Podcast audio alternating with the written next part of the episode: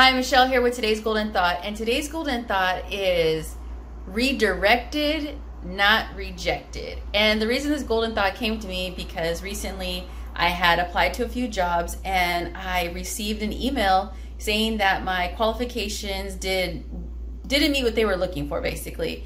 And so I didn't even get an interview first, which is based on my resume. And so I was pretty bummed out because I'm like, dang, you didn't even give me a chance like to interview, right?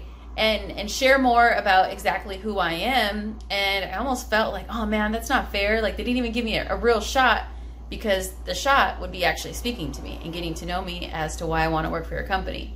Anyways, I felt rejected because I, I felt like I wasn't even given a, a, a shot, a fair chance to introduce myself and my value, my worth, and what I come with. And then after I kind of got over that initial feeling, for me, it was actually to think that I'm just being redirected right now.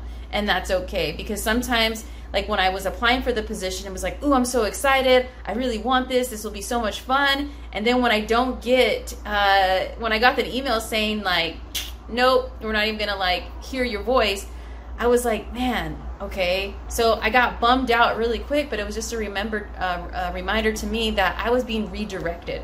There is a direction that I am supposed to be going in, that I'm being guided in. And sometimes when I get so hooked on like this is what I really want and this is what I know is supposed to happen because this is this is it right here, and I just know that man, like I love how the the universe works and everything works for me because it really is happening in my favor and the reminder that I'm being redirected, redirecting to being put in, in a place that is exceptionally well beneficial happy, healthy, all those great things, right? And sometimes I can get caught up on like what I think I want, but understanding that, you know what, there's a better plan out there for me and I'm just being redirected. And also not fighting the rejection. Sometimes it was like, oh, I'm going to email them and ask them like why, and can kind of get a little like feisty. But I had to take a step back and saying, yo, the path of least resistance.